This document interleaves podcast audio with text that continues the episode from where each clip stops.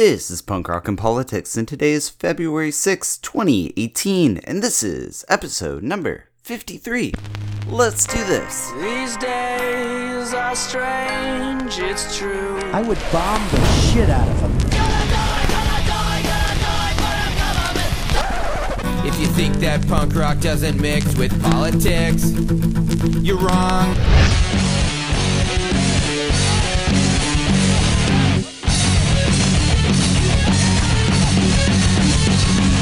Welcome to Punk Rock and Politics. Today we'll be talking with political activist Daniel Roy Baron about homelessness in the United States and how the private prison industrial complex profits off of the current homeless epidemic. And what can we do to help these people in need? But it's, you know, not giving up on that childlike trust and to reach out and say, hey, uh, you're another human being and I have compassion. All that and more on today's episode. So let's get to the political mosh pit. But first, Here's the news of the week. Here's what's making news.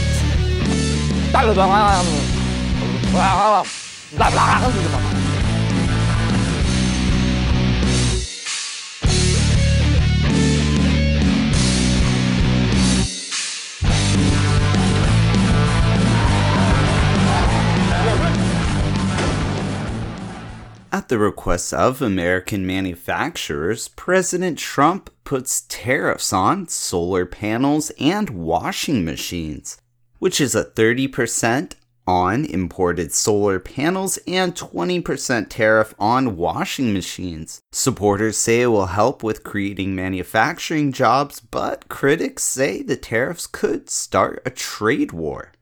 President Trump goes to Davos and is greeted by protesters. Well, it's actually not a protest because here in Davos we are not able to have a protest as uh, the authority says because of the snow. So what are we doing is we are just uh, marching and chanting with our little banners that we have and taking a little midnight stroll. At the economic summit, Trump promoted an anti-globalist agenda and defended his nationalistic rhetoric to the other world leaders. And President Trump threatens withholding aid to Palestine if they do not seek peace with Israel, and due to them disrespecting him. Here's President Trump on the issue. When they disrespected us a week ago by not allowing our great vice president to see them, and we give them hundreds of millions of dollars in aid and support, tremendous numbers, numbers that nobody understands. That money is on the table, and that money is not going to them unless they sit down and negotiate peace. Because I can tell you that Israel does want to make peace, and they're going to have to want to make peace too, or we're going to have nothing to do with it any longer. President Trump had his first official State of the Union, and here are some of the highlights or lowlights, depending on how you look at it. The state of our union is strong because our people are strong. And he addressed the economy. Since the election, we have created 2.4 million new jobs. And just as I promised the American people from this podium 11 months ago, we enacted the biggest tax cuts and reforms in American history. He also talked about energy and beautiful clean coal. We have ended the war on American energy, and we have ended the war on beautiful, clean coal. He also talked about his plans for infrastructure. I'm calling on Congress to produce a bill that generates at least $1.5 trillion for the new infrastructure investment. He addressed the opioid epidemic. My administration is committed to fighting the drug epidemic and helping get treatment for those in need. And finally, President Trump went full neocon, promoting more war and promising to keep Guantanamo Bay open. Next, he's gonna be promoting torture, just like Bush and Cheney. I am proud to report that the coalition to defeat ISIS has liberated very close to 100% of the territory just recently held by these killers, I am asking Congress to end the dangerous defense sequester and fully fund our great military. I just signed, prior to walking in, an order directing Secretary Mattis to keep open the detention facilities in Guantanamo Bay. The Republican House memo has been released, and it is a section of a 50,000 page report regarding the Steele dossier and the FISA courts. The Democratic Party is set to release a version of their own memo, and President Trump needs to approve it in order for it to be released. So we'll see how that goes. And in economic news, the Dow falls over 1,000 points in a single trading day with one of the largest drops ever. We'll see if this is just a correction or the beginning of something larger. On this day in rock history, February 6th, 1958, George Harrison joined the Liverpool group The Quarrymen, which eventually became the band The Beatles. Oh, obla dee, obla oh, da. And that's the news of the week.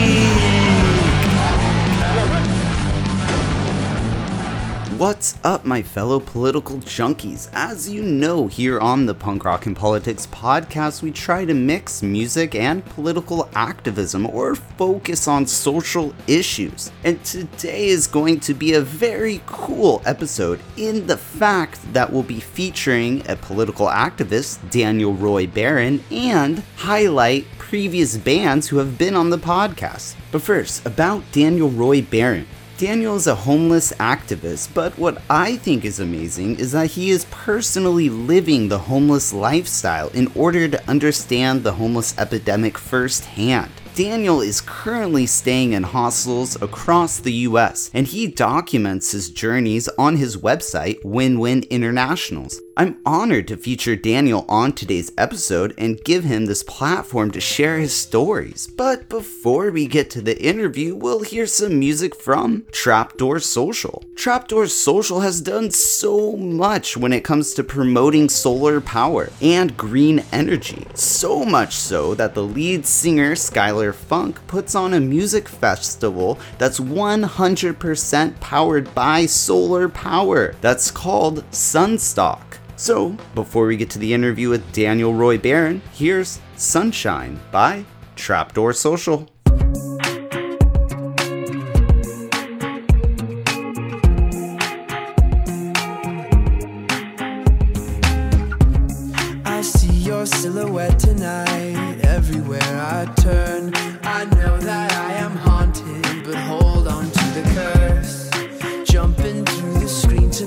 Tonight, take you in my hands. It's everything I wanted, nothing I can stand. I can't go back because I've seen the way the sun can fall down. You gotta fill it up with sunshine. You gotta make up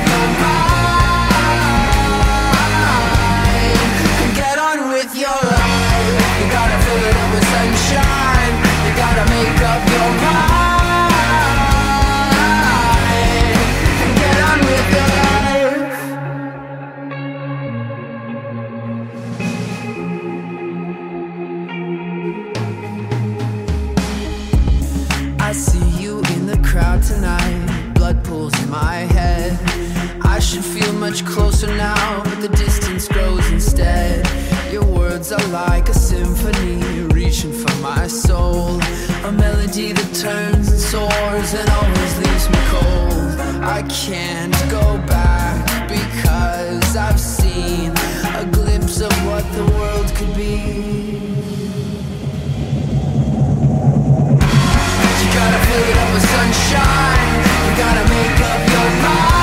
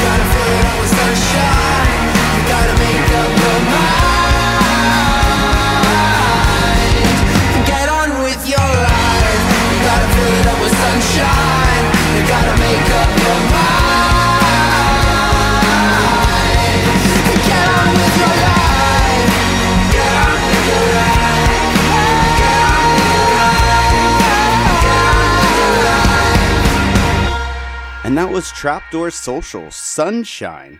And today we're kind of changing it up a little bit, like I said before. Uh, we're going to have a political activist here joining our station, and uh, his name is, or on the Punk Rock and Politics podcast. His name is Daniel Roy Barron. Hey, what's up, Daniel? Hey, thanks for having me on. I appreciate all that you do to shine a bright light on what's broken so that we know how to fix it. And we've got a lot of broken stuff in America and worldwide that we can really uh, sink our teeth into on this show today. Thanks for Punk Rock Politics Podcast. awesome. Yeah, definitely. I love that. Uh, a lot of stuff to shine on um, and kind of segue right from that previous song we just played that was Trapdoor Social Sunshine. So, like I was saying, Daniel, he's a political activist and I mean a writer and he runs a website and all sorts of stuff that we're going to get into, but he doesn't have music per se. And you know, here on the Punk Rock and Politics podcast, I'm all about playing music and getting into the political mosh pit. So I was kind of thinking, how can I get previous bands have been on the podcast and bring them on? Who should I pick? So I decided I was going to pick since you're a political activist, I decided to play, pick other bands who have been politically active in a way. And that band, Trapdoor Social, they do, uh, their shows are 100% um, solar powered. They do a festival up in LA and they're all about reusing green energy. And they actually have a bus and their stage that they could pull up anywhere and play a show anywhere, 100% completely solar powered. So that's Trapdoor Social and we'll kind of keep on that theme today. But back to Daniel, and man, yeah, thanks so much for coming on the Punk Rock and Politics podcast. And like I was saying, you have a blog that a blog website and a YouTube channel. It focuses on all sorts of political issues, and you also have a bunch of ebooks. Can you go into that?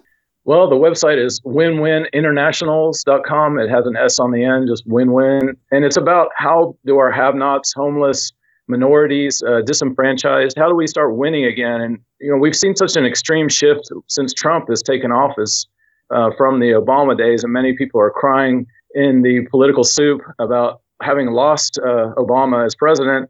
Um, there was a lot of things from a progressive agenda, and I really I did a video on uh, Bernie Sanders uh, should be our president, but he was cheated.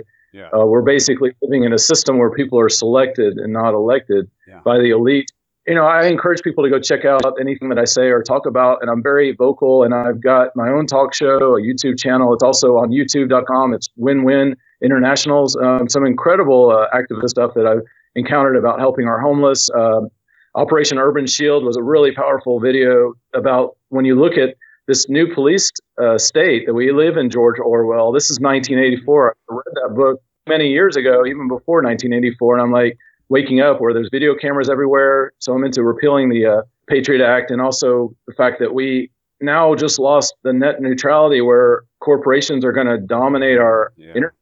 One of our last bastions of freedom. And thank God for shows like Punk Rock Politics Podcast because uh, I'm worried that will we still even have uh, freedom of speech? But uh, I'm a big fan of uh, Bernie Sanders, Feel the Bern. I, I've been living out of a backpack since 2011. I go by backpack is one of my many nicknames, but it's uh, my my slogan is "Fill the backpack," and his is "Fill the Bern." And so I, I do salute him and that he tried to make a difference, and he really should be our president right now. And as we're going into 2018. Yeah, I, I totally agree. And that's a funny statement. Feel the backpack. Because I was 100% Bernie Sanders, feel the Bern. And I, I, I, totally agree. He did get cheated out. And we're going to have a lot to talk about coming up. Um, but before that, you're on a water and hunger fast. I saw that on your Twitter, actually. So are you still fasting? And what, what are you fasting for? I'm on day three, and I decided I did a seven day water fast, and I put salt, like high quality salt, not table salt, which yeah. is really bad for you, like Himalayan salt or salt, like sea salt. Uh-huh. So I'm on day three right now, and it, it's also for health. I, it, it's huge uh, benefits for health. I was actually suffering from worms in my stomach, and a lot of people have the worms. This was last year, and since oh, wow. been able to get past that, but a lot of people have it. A lot of the people that are somewhat overweight it's actually a bunch of worms in their belly, and it's very, very common. And it's something that I've hit on that nobody's even talking about. That a lot of our suffering,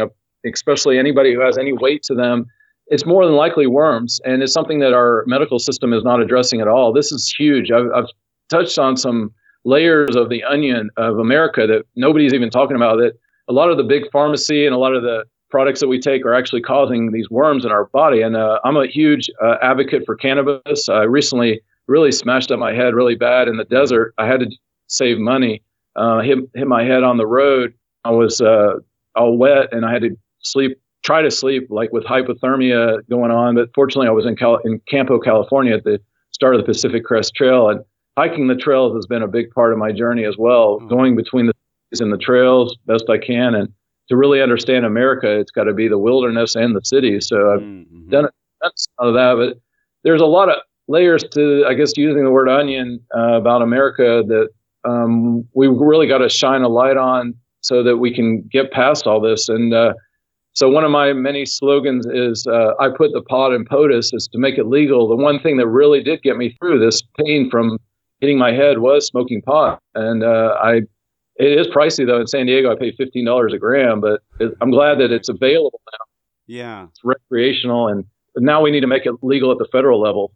Yeah, that's true. Um, and that's one thing that the Democrats really haven't stepped on board yet all the way. I mean, you, you Bernie Sanders was, but Obama wasn't at all, and Hillary wasn't, and it almost kind of makes you wonder is it because they honestly think it is as bad as heroin or are they just don't want to do it because of the pharmaceutical company's profits?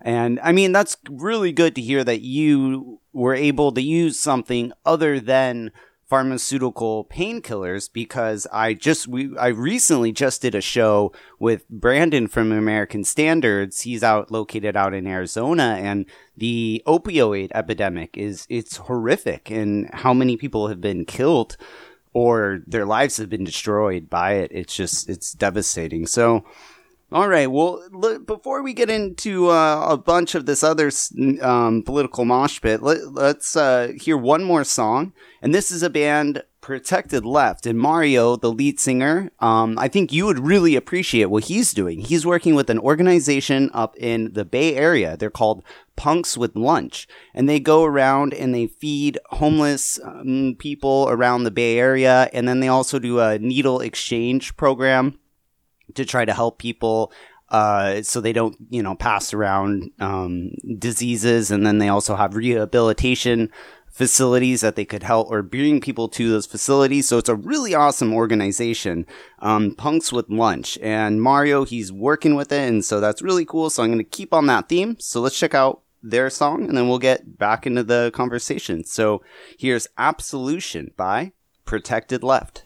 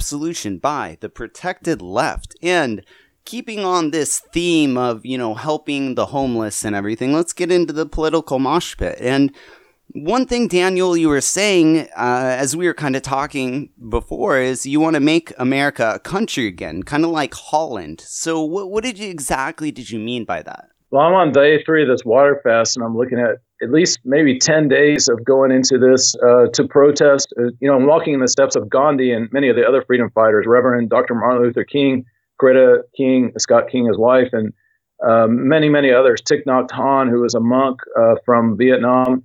And it walks away from the indulgences that we have. I mean, I would love to right now be at Whole Foods and eating their chocolate mm-hmm. coconut cookie, which I love. And I did a video just recently. It's the most current one from Whole Foods where there's a homeless person sleeping outside. And it's realizing I've stayed in homeless shelters. I've been in several across the country. I've been in Oklahoma, Salvation Army. I was at this uh, church related one in uh, Knoxville, Tennessee, which is my hometown. And I've been uh, the cross section of these homeless shelters. I was at a really good one in Alamosa, Colorado, called La Puente, that I really uh, want to encourage the, as a more of a role model of how they should be. Uh, it was very humane, um, and it wasn't a corporation though. They didn't do all these things like checking my card and stuff. So when I was at the one, in, it's called KARM Knoxville Area Rescue Mission in Knoxville. Um, one guy happened to lose his card, and I confronted the uh, manager there. I said, "Wait a minute, uh, he should be able to eat his lunch without having his card, but they've got to report it statistics to the government. Mm. And what, uh, what's so the card? Like your ID card or drive? Like yeah, give you a homeless ID card. And I oh. I used to have it. I finally got rid of it. I took a picture of it to save it for the archives. But you know, it's the idea that um, it's still a corporation, though. It's all about making money, and and so the guy wasn't able to eat only because he didn't have his card. Wow. Somebody stole his card. And it's like I was like, well, hey, I'll I'll give him my lunch. You know, I was talking to the manager, and the guy claimed to be this Jesus uh, fan, and uh, you know that's an area too. I'm not a fan of where religion has been and historically. It's just been uh, really uh, holding us back as humanity, and yeah. and to a lot of those issues that that we have. So that was a. I've had some incredible moments of traveling and seeing. You know, and I understand now where if it's a choice between living on the streets or going to homeless shelter, I'd much rather take my risk on the streets. I did that in Denver. I was at a park. Um, I slept there and I got woken up by some kind of Terminator robot. I guess it was a person. It sounded like a robot though. And they said, Oh, you can't sleep in this park. It was like 4 a.m. You, you know, the park is closed. And so I grabbed all my shit, got out of there with my backpack. And it was one of those moments where it just creates more uh, PTSD and you know, and I, actually I went to the Denver homeless shelter and I was going to stay there that night, but it was so horrific, just people waiting in line, and it was during the summer, so it wasn't oh, as brutally. Yeah. But you know, so I've personally uh, felt these issues, but I my heart goes out to the people in Minnesota right now who are suffering with incredibly cold, you know, negative weather. Yeah. Uh, it's also the reality. I and I know personally other people I, I've talked with from who stayed in homeless shelters in Salt Lake City, and I was just about to stay there, but then I heard it's just so rough. You know, if you have any inkling, just stay outside. You know, and, and I totally get it now, and most people don't get that. They, yeah, I, I was having a really good conversation with a few of my liberal friends, but they don't live here in California. They live over in the Midwest area, I think, but they're in red, conservative red states. And they were, they posted an article about how Jerry Brown, we have a, here in California, I think a six billion dollar surplus or something.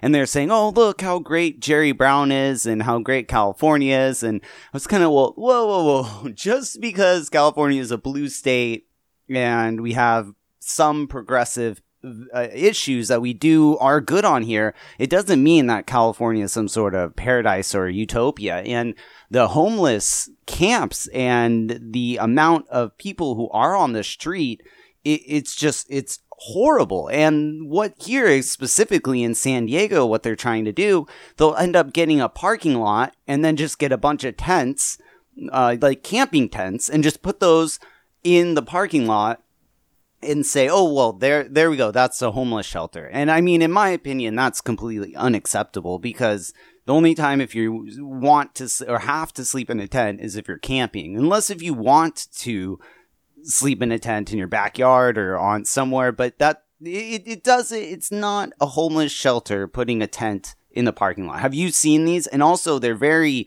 strict about who goes in and goes goes out. I'm sure you might have had firsthand experience with some of this. Oh yeah, I just went down in San Diego and I was checking out some of the homeless services there, and I saw just one tent after another, you know, around Imperial Avenue and Yes. in that area. And it, it, when we walked through there, you see people just all camped out. So one of the solutions that I see would be that, and I see that businesses could help step up to the plate and build these hostels. I've been living out. I'm actually talking with you from a hostel here at Hostel Abibi over in Hillcrest, and it's been an interesting. I did some videos here too to show where I love. I'm a very uh, advocate for uh, LGBTQ, uh, and I went to the center and I just checked out like their schedule and things that they do to help. And that's one of the areas I'm looking at a gay pride flag, you know, in the hostel. And I've been living in hostels now since 2011. I fell in love with this, and I've met people from all over the world, and it's helped me give a better perspective and realizing that Holland and other countries like Sweden, which has transparency laws, and um, my background is quality assurance of 16 years, and using quality assurance in government is what I'd like to see us do. Using a lot of the great things that we have, like Six Sigma, ISO 9000. We're we have a bunch of uh, r- different committees that talk about stuff, and they create these reports, but nobody really acts on them. Mm. But as far as helping the homeless, a big issue could be that if all the businesses step up to the plate, maybe 5% tax, and it goes to these hostels that we could build that are humane and good places that are checked out and monitored, make sure, you know, and that's one of the big issues. Here's one of the huge things that a lot of people don't get is that uh, in the 70s, we used to have these uh, state mental hospitals. Mm-hmm. Problem was that they were very uh, shitty places. And Yeah. um, Geraldo Rivera, he, the famous reporter, I know people are old enough to remember that, but he got his career because he exposed how horrible these places were, very inhumane. So the, the idea is it has to be a human being humane place. I mean, you know, and, and the solution is don't uh, people would not be intense. They would be living in these hostels with Yeah. bunk beds and opportunities. There is a Salvation Army program here, um, meets at 8 a.m. on Monday, and I thought about going to it, uh, where they help you get going um, to at least understand what they're doing. Uh, at, so it meets every Monday at 8 a.m. in San Diego, and they um, will help you get a house and a job. So I've heard mixed things about that as well. But you know, at least there's something to help because there's other countries, and it's realizing like Africa and Asia, where if you're uh, struggling, you know, there's no social services. But I put us up to a higher standard, a higher quality assurance human being Exactly. in that we're a first world country. Exactly. You know, we're not. Yes, Okay. exactly. I'm really happy you hit on that about how we had used to have the um, giant facilities where we would just essentially send all anyone who with you know mental uh, illness or anything problem, or if the family was rich enough and kind of wanted to just get a, rid of someone, they would just ship them all off to these facilities. And like you were saying, they were they were really ho- horrific. A lot of them were doing uh, shock therapy. Also, that a lot of them were still performing lobotomies up until the you know 60s and 70s when it was way proven that it was not there was no benefit of performing a lobotomy. So these facilities were uh, horrendous and they were arcane and there were a lot of them were uh, they would have to sleep in their own, you know, urine and their own feces, and they were just they were unkept, they weren't clean.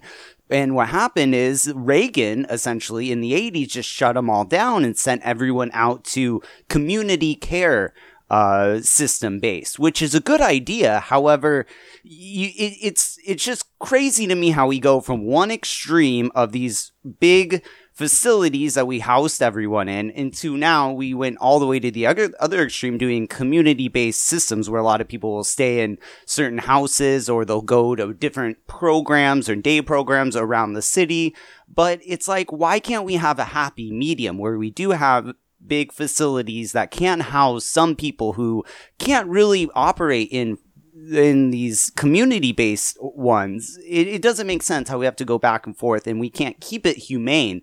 And one thing with the businesses though, the businesses, they're they're kind of almost the problem because they're all upset that there's homeless around their neighborhood and right you know walking up and down downtown but instead of like you said trying to put together an organization to help people they're just calling the police to get shoo the homeless away from their property Exactly. You just hit on something that's huge, and it's from um, when I talk with you, it's not just from myself; it's from thousands of stories. But I met a lady from Canada, and she said the police there, if you're homeless, they'll come over to you and say like, "How can I help you? How can we get your situation, your life better?" Here is how fast can we lock you up in the private prisons? And if you go to winwininternationals.com, I just did a breaking story about the private prisons and how it's still the Jim Crow slave labor. And if you and I, Michael, if we walk into a any stockholder and they say, "What's a good investment?" They would they would tell us, uh, you know, they would say, "Buy private prison stock." There's one called Civic Core. Their shares are at twenty two dollars a share right now. That's all based on slave labor. They own a shitload of these private prisons um, that we should ban. I don't know why we still have them. Because you, you say know, you say it's slave labor. You might need to explain to some of the listeners who might not quite understand. They're like, "Well, these people are criminals. They're in prison. How is it slave labor?" Because they're forced to work, or well, they're given the option to work and do you know certain uh, factory type jobs but they're getting paid what five ten cents an hour or a day? Very very and that's how it's essentially slave labor right correct? Right and there was a really powerful youtube video. Is even since america got out of 1865 when the civil war was supposedly over um, these elites figured out that they could make more money off of keeping people in the jails and there's not a connection. Like if you had a slave and let's say you paid ten dollars for a slave in in the southern United States, you still had that ten dollars of worth to that person. But now that the person's thrown in a jail, you don't even have that ten dollar connection. So there's absolutely no value. You don't the the elite the elites and the leaders they don't care if that person dies or not in the jail or what they make or how you know how they you know I even want to say why can't they even vote you know it's like why did they yes, lose the right to yes, vote or yes yeah mm-hmm. I agree yeah so I agree yeah it's like our prison system and our whole society. And we have these military uh, cyborg, and that speaks again to that urban shield thing where it's we've got these they're buying these vehicles where we feel like we're in Iraq, and most people are afraid of the police. Mm-hmm. So much police brutality. Some of the ideas that I have is for police to use more verbal judo and not even have a gun in certain circumstances. Where if they pull somebody over in their vehicle, there's no gun involved because that that just creeps everybody out. The fact that all these police have these heavy uh, artillery. Yeah. And why should they even have a gun as they approach a vehicle? Um, you know, it, it's a tough. These are tough issues, tough, tough mm-hmm. no, times that we're going. Oh yeah, super tough. And the militarization of the police force is what you know what you're going to through, and that's totally right. I mean, I see it uh, everywhere. Uh, and the craziest thing is people in small towns, they see it. They see their town of, you know, 10, 20,000 getting a giant tank for their SWAT unit. And it's like, why do they need a tank? But uh, back to like the police and homeless here in San Diego again, one thing they've been doing is going through and then they'll go and take their tent and take all their stuff and they'll give them a ticket.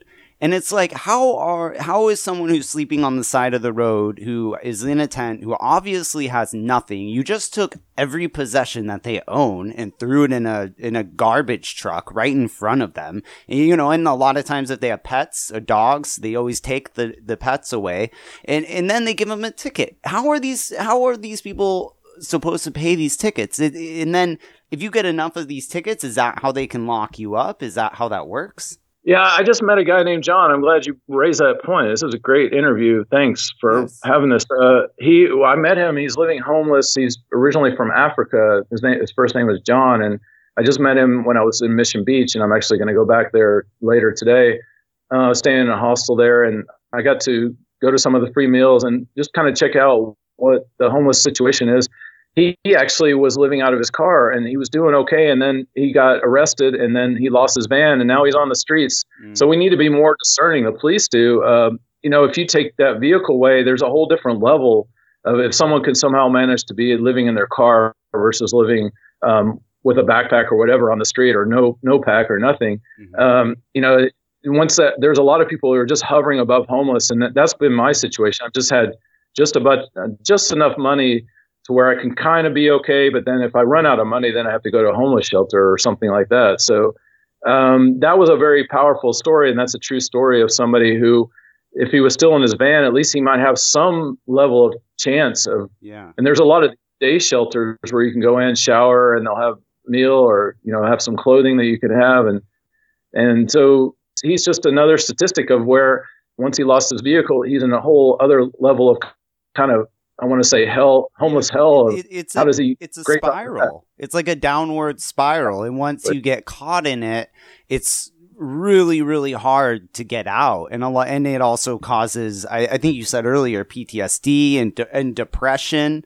I'm sure, and I'm sure amongst many other things, and also a lot of people who are in that position might already have um, some sort of issue. But okay, so you were talking about John, who he had a car and you know he was down on his luck. And i think a lot of people who do have a house let's go one level up. Like you were saying people are barely floating to survive. They're one paycheck away from being homeless. And a lot of them don't realize that they're that close. Or if let's say you know another 2008 financial collapse happens how many people are actually going to fall apart because they haven't quite recovered from the last crash that happened you know what oh geez about 10 years ago so a lot of the people in the middle america suburban uh, white america i don't think they even understand that something like this could happen to them until it actually does and that's why it's not a bigger issue than it really is. These a lot of these people I just hear,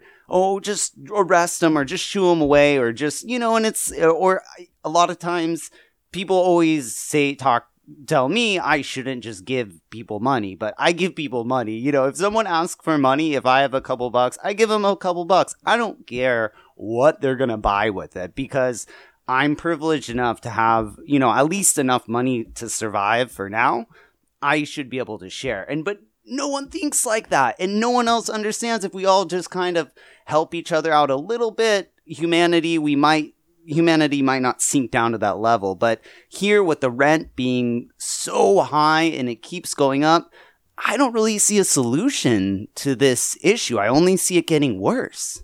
Well, that's where we, uh, if we do start inserting "Make America a Country" um, like Holland, you know, I want to say in some regards we've never been a country because the Thirteenth Amendment for the it really makes the corporations um, human beings than any average person living on the street. This Thirteenth Amendment was uh, that Holland doesn't have that, where they're into socialism. And socialism, we're already a socialist country. We need to admit that.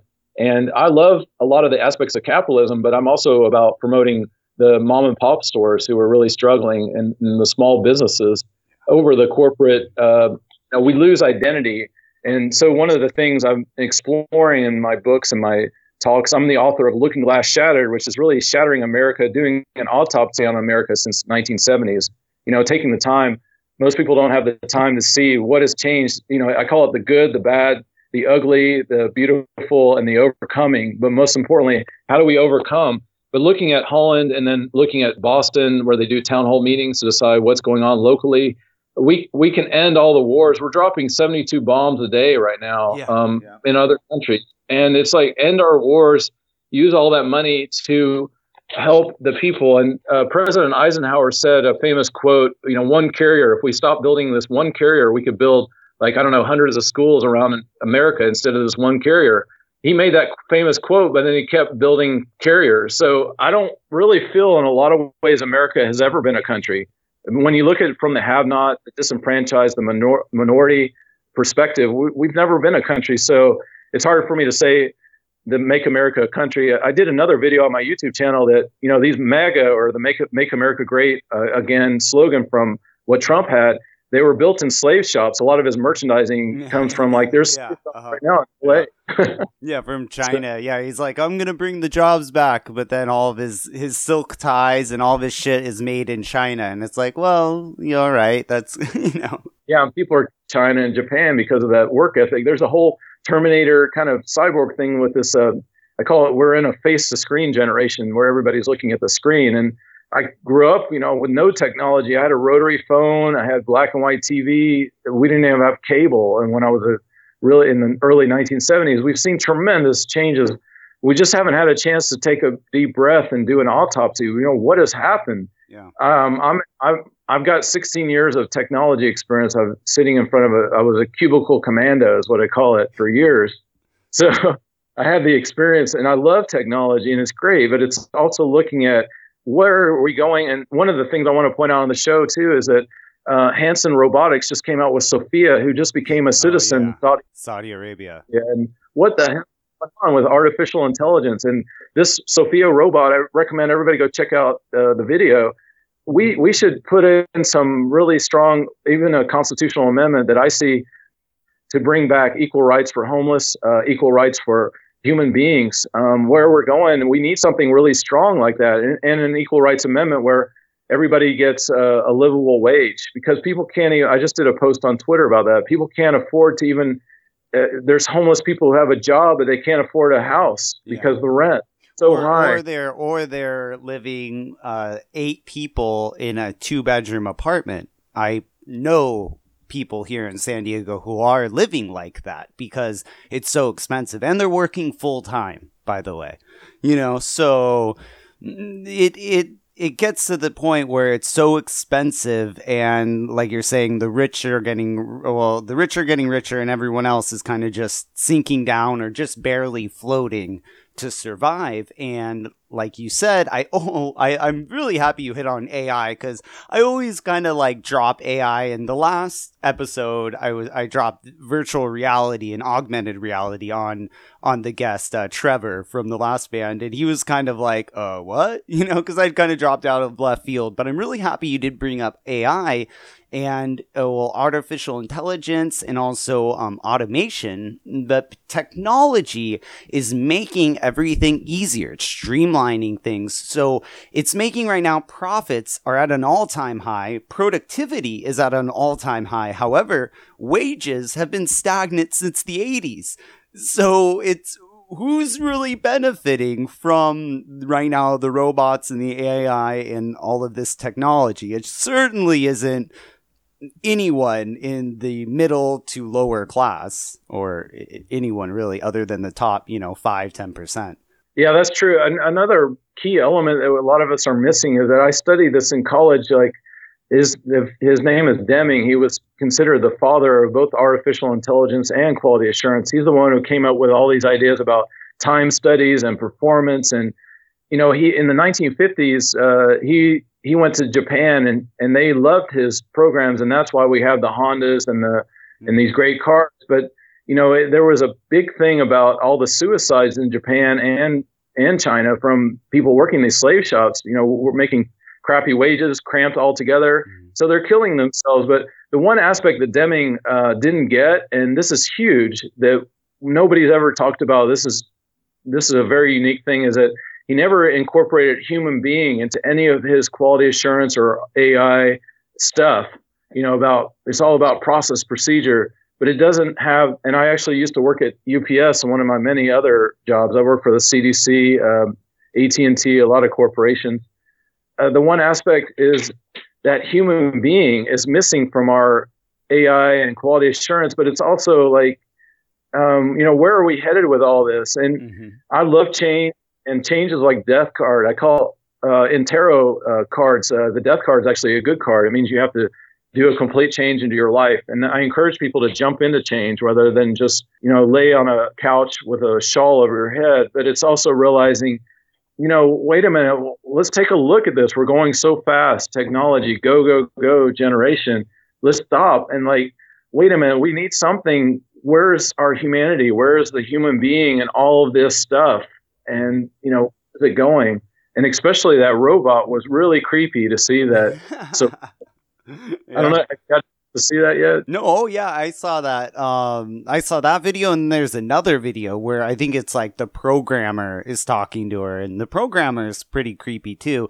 Um, but I, I don't know. I'm still kind of skeptical about how smart specifically Sophia is. However, I don't doubt they're going to make a 2.0 and a 4.0 and you know, it's going to get exponentially better and faster um, really quick. And now with the advent of supercomputers even we're able to process information. Uh, it's going to be at a tremendous speed. It's going to be something that's uneven fathomable right now. Uh, essentially, encryption is going to not even be safe once they get a lot of these supercomputers running.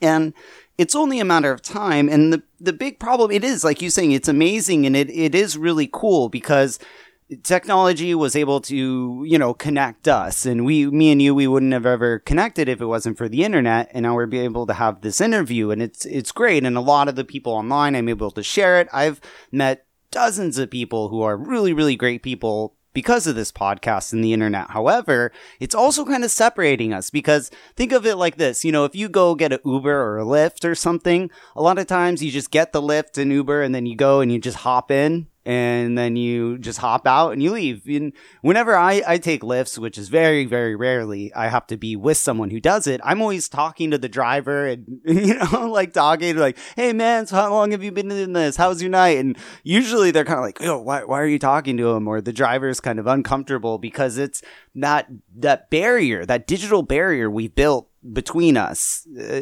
so, do you have you seen that? Do you know what I'm saying? Yeah, that's good. Uh, I call it face to face, and we you know we have a choice, face to face or face to screen, and it's good that because I remember from the '70s, you know, more of a a time when we had like the welcome wagon. If you were new to the neighborhood, um, people around the neighborhood would greet uh, greet a new mm. family or things where it was more oriented towards you know how do we get to know people. So I'm really glad that you do that. It's more of the you know, holding on to the childlike trust. That's one of the issues that I've seen. A lot of the homeless, they might have tried to, to at some point in their life get together with some people, maybe get a house, you know, many, many years ago before they're living on the streets. But after a while, you get so much of that where your trust is just destroyed. You lose your childlike trust. And I've had issues where I could easily walk away from my childlike trust and, and stop talking with people and become a hermit or and I know some veterans and some people I traveled with recently who have made that decision to live more of a hermit life where they just have no pretty much no human interaction. And facebook is pretty much their main source to get out there. I know actually many people like that and they're they're still good people but it's also realizing you know like that forrest gump movie which i love and i also love into the wild. These were all two movies that really inspired me to just get my backpack on and travel the appalachian trail spend close to a couple weeks there and and i just got done doing some of the pacific crest trail. That's part of the reason why i'm here in this area. But it's you know not giving up on that childlike trust and to reach out and say, hey, uh, you're another human being, and I have compassion. And my pen name for Looking Glass Shatter is my human compassion. You know ways that like Thich Nhat Hanh, Dalai Lama, and many of the others who really promoted compassion a lot. But what is that? And it's also uh, one of my favorite interviews that I've done. I've been doing interviews about four years now. Was with Dr. Christine Neff, who has a website called self-compassion.org. Great website where, you know, it's also about having compassion for yourself. So it's some kind of like a yin yang of compassion, of being compassionate for others, but also compassion for yourself. Mm, yeah. I, I think a lot of people get compassion for yourself and self love and self care. I think they get that confused for narcissism or they, they're worried that they're being narcissistic or something because, or selfish where it's no, it's, you're not being selfish. It, if, if you want to help others, you have to be at 100% the top of your game and then you can go out and you'll be able to help others. And, you know, I, as we kind of wrap it up here on the, that whole issue and everything, I think I always try to bring it back on a positive note, and you did that for me, so thank you. But I think compassion, you kind of said it. I think compassion for others and yourself, like we were just saying, is number one. That's the key um, on trying to fix this homelessness problem. And when you actually see people who are suffering on the side of the road, if you can't have compassion for them, like I personally, I don't know what the hell's wrong with you. So, you know, but um, one more thing, man, before we wrap it up, I heard or I saw online you're thinking about running for office, huh? Yeah, that's true. I did run for office for president in 2016, and I got some write-in votes. Considering my budget was pretty good, you know, well, but you know, not really like in the billions. It was more like 1,100 a month has been my budget. There's a Chinese coin that says uh, on one side of the coin is crisis and the other side is opportunity. So I've got an idea to start talk shows all over the world, be able to hire local hosts to be able to talk about what's really going on in, in different languages. And, you know, I'm putting myself out as a candidate for Ted Cruz as a progressive write-in candidate. I still have till July 18th to do that. I checked with the Secretary of State in Texas and uh, still maybe even run for president in 2020 as a progressive write-in. So uh, it comes from kind of like where's my life going? You know, where's America gone over the last 50 years now? And you know, how can I insert myself and my love for interviewing and talk shows and I encourage uh, your listeners and other people check out some of the videos on the YouTube channel, the Win Win Internationals, and I've got a book about PTSD called Healed. It's on. You can learn more on the website Win Win Internationals, and I've got about forty thousand on social media: Twitter, Facebook, LinkedIn, Instagram, Goodreads as an activist. And you know, there's still hope. We do have people like Václav Havel, who became president from an author activist perspective. He was president of Czechoslovakia or Czech is what it is now. And yeah. we ha- and there's a, I really like the Uruguay president. He actually was in prison for 16 years. He was a freedom fighter, but fighting for the people. And my uh, YouTube and my uh, channel used to be called Freedom Fighters International because I salute all the people like the Uruguay president right now. Um, it gives me hope when you're fighting a broken system as a pirate or as a rebel or a beatnik or counterculture and these are the people like Chris Rock, um, you know, all the other people like uh, George Carlin. Is, I'm a huge fan of him. Bill oh, Maher. Oh yeah. Fight a broken system. These are luminaries that are really our counterculture people who say, wait a minute, where's our culture going? Let's look at the opposite. And you know, if you're fighting a broken system and you're a pirate or a rebel, you know you're a good guy. Yeah, if it's if it's a broken if it's a broken system, an imperialistic system that's unfair and it's not a true democracy anymore, then you know you really do have a point. It's almost that the system itself is broken and it's it's feeding itself. The corporations and the government are almost in as one and they're just feeding itself to make it more powerful. So yeah, I, I, it's really cool that you're out there, you're talking to people out on the street and getting interaction and actually learning what the actual problems are and what we can actually do to solve them because you know at the end of the day people can donate to organizations or they can, you know, help organizations or they can go on Facebook and share posts about homelessness. But really, what's going to help is getting our hands dirty and going and doing the work and talking to people and learning what their actual needs are. So it's really great you're doing that. And um, I know you dropped it a bunch of times, but before I let you go, can you drop your website one more time? So if anyone wants to go check out your YouTube channel and all your books, I know there's a bunch of writings uh, on there that everyone should check out. So what's the, the website again?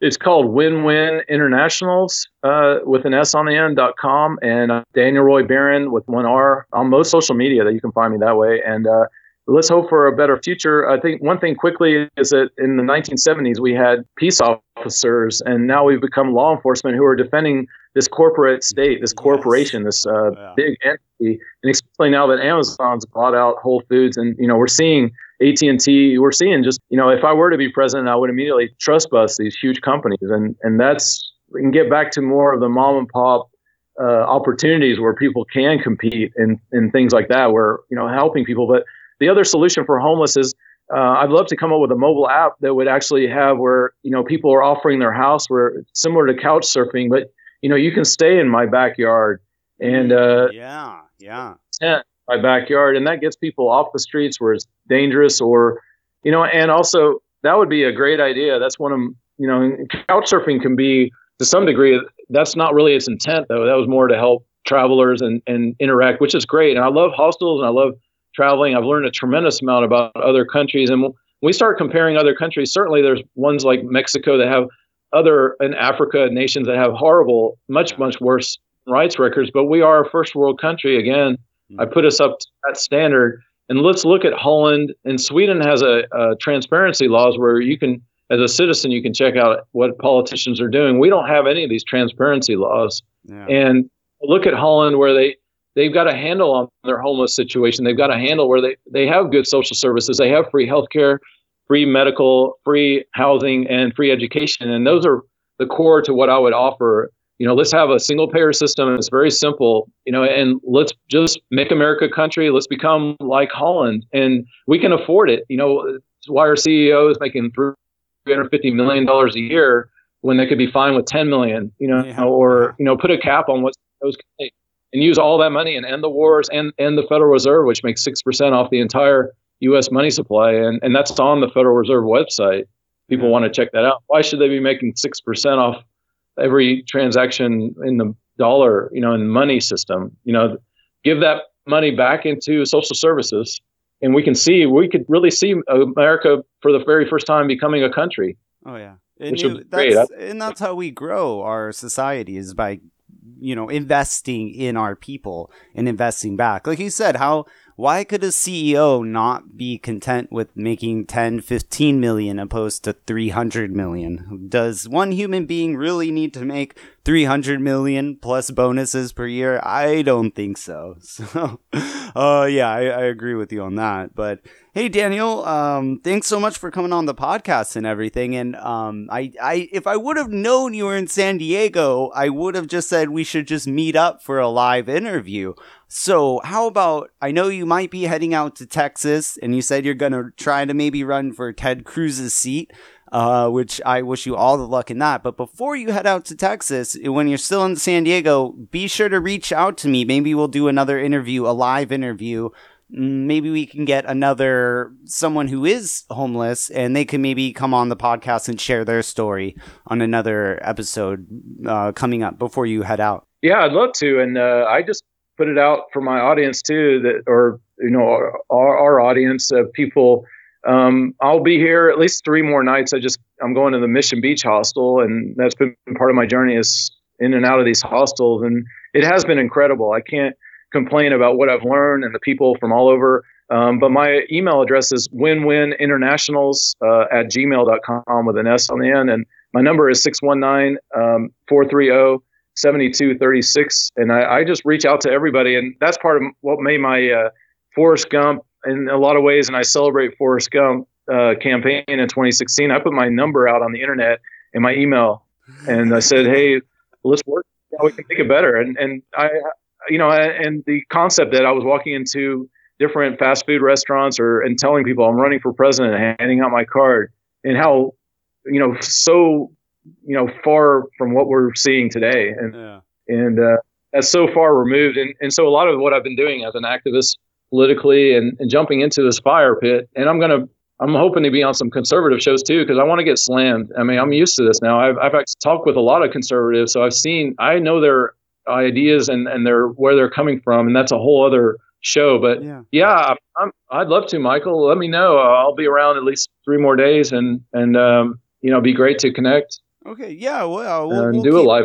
Yeah, definitely. We'll keep in touch. Um, and you're yeah, that would be good. I think you should go on some conservative shows because I I have bands on the podcast who are libertarians and conservatives and Trump voters, and I have Hillary voters and uh people who aren't that political. So yeah, you got to talk to everyone, and that's how we're going to move forward. So awesome. Well, let's uh, check out one more song. And before I get to this song, like I was saying, we're keeping on the theme of um, bands and artists who are helping or doing some sort of activist work. And this band, next band, the lead singer Trevor of Choice Not Chance, he's actually he works with, in the food industry, and he had noticed he had a bunch of food waste that they were dumping away every day. So he contacted a few of his local food shelters. He's up in Alberta, Canada area, and now instead of wasting the food and throwing it away, they send it to the local food banks, and whatever the food banks can't use, they send that stuff to the local farmers, and they give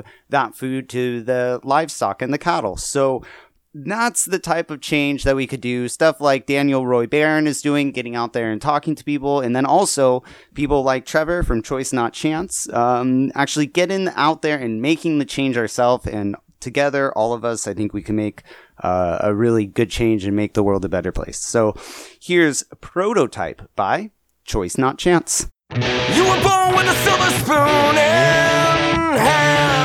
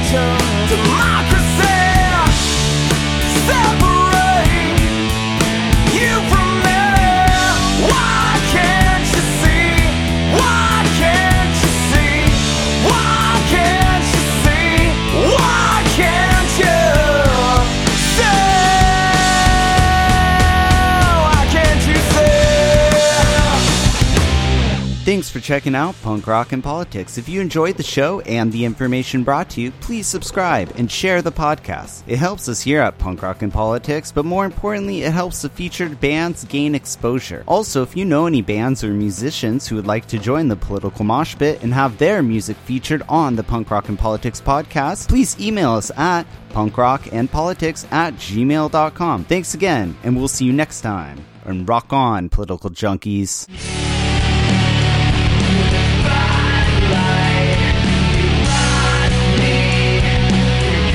I think our, all our society is run by insane people for insane object, objectives. doing a better job of talking to each other. The left hand now knows what the right hand is doing. Look at those hands. Are they small hands? and he referred to my hands. If they're small, something else must be small. I guarantee you there's no problem. I guarantee it.